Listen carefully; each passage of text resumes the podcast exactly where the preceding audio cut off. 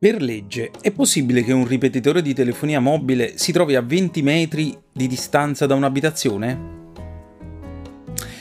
La risposta non è banale. Innanzitutto oggi i ripetitori per telefonia mobile sono installati un po' dappertutto, quindi è lecito chiedersi se essi siano troppo vicini a case, scuole, ospedali. E ovviamente è lecito chiedersi se ciò comporti rischi per la salute. Con il decreto legislativo 198 del 2002, meglio noto come decreto Gasparri, furono concesse maggiori libertà per l'installazione di ripetitori di telefonia mobile sul territorio nazionale. Il risultato è stato una rapida proliferazione di antenne, soprattutto nei centri abitati. Il decreto infatti considerava i ripetitori come opere di urbanizzazione primaria e pertanto essi erano da considerarsi come strade, fogne, illuminazione pubblica, mm, rete idrica, gas. Sempre secondo il decreto Gasparri, le antenne erano compatibili con qualsivoglia destinazione urbanistica, fermo restando che i comuni potevano individuare aree più idonee per ospitare i ripetitori. Infine fu stabilito che la distanza minima tra i ripetitori e abitazioni dovesse essere di almeno 70 metri. Ma attenzione, nel 2003 la Corte Costituzionale ha dichiarato costituzionalmente illegittimo l'intero decreto Gasparri per eccesso di delega. Successivamente è entrato in vigore il codice delle comunicazioni elettroniche che però non provvede a mh, definire una distanza minima di sicurezza.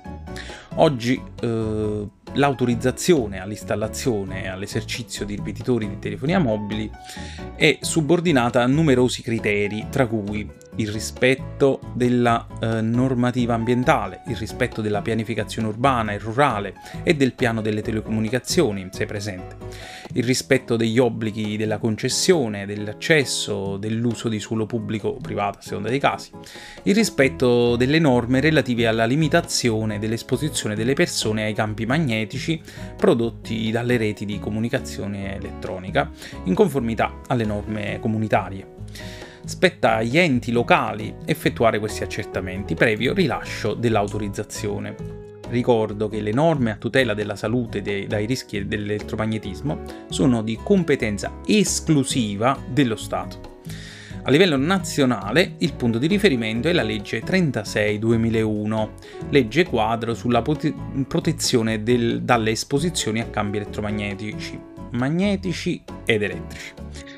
Questa legge non indica le distanze da rispettare, ma piuttosto degli obiettivi di qualità eh, che si ottengono andando a minimizzare i valori di esposizione della popolazione ai cambi elettromagnetici. Gli obiettivi di qualità per aree densamente frequentate sono di 6 volt metro per i campi e 100 mW al metro quadro per la densità di potenza.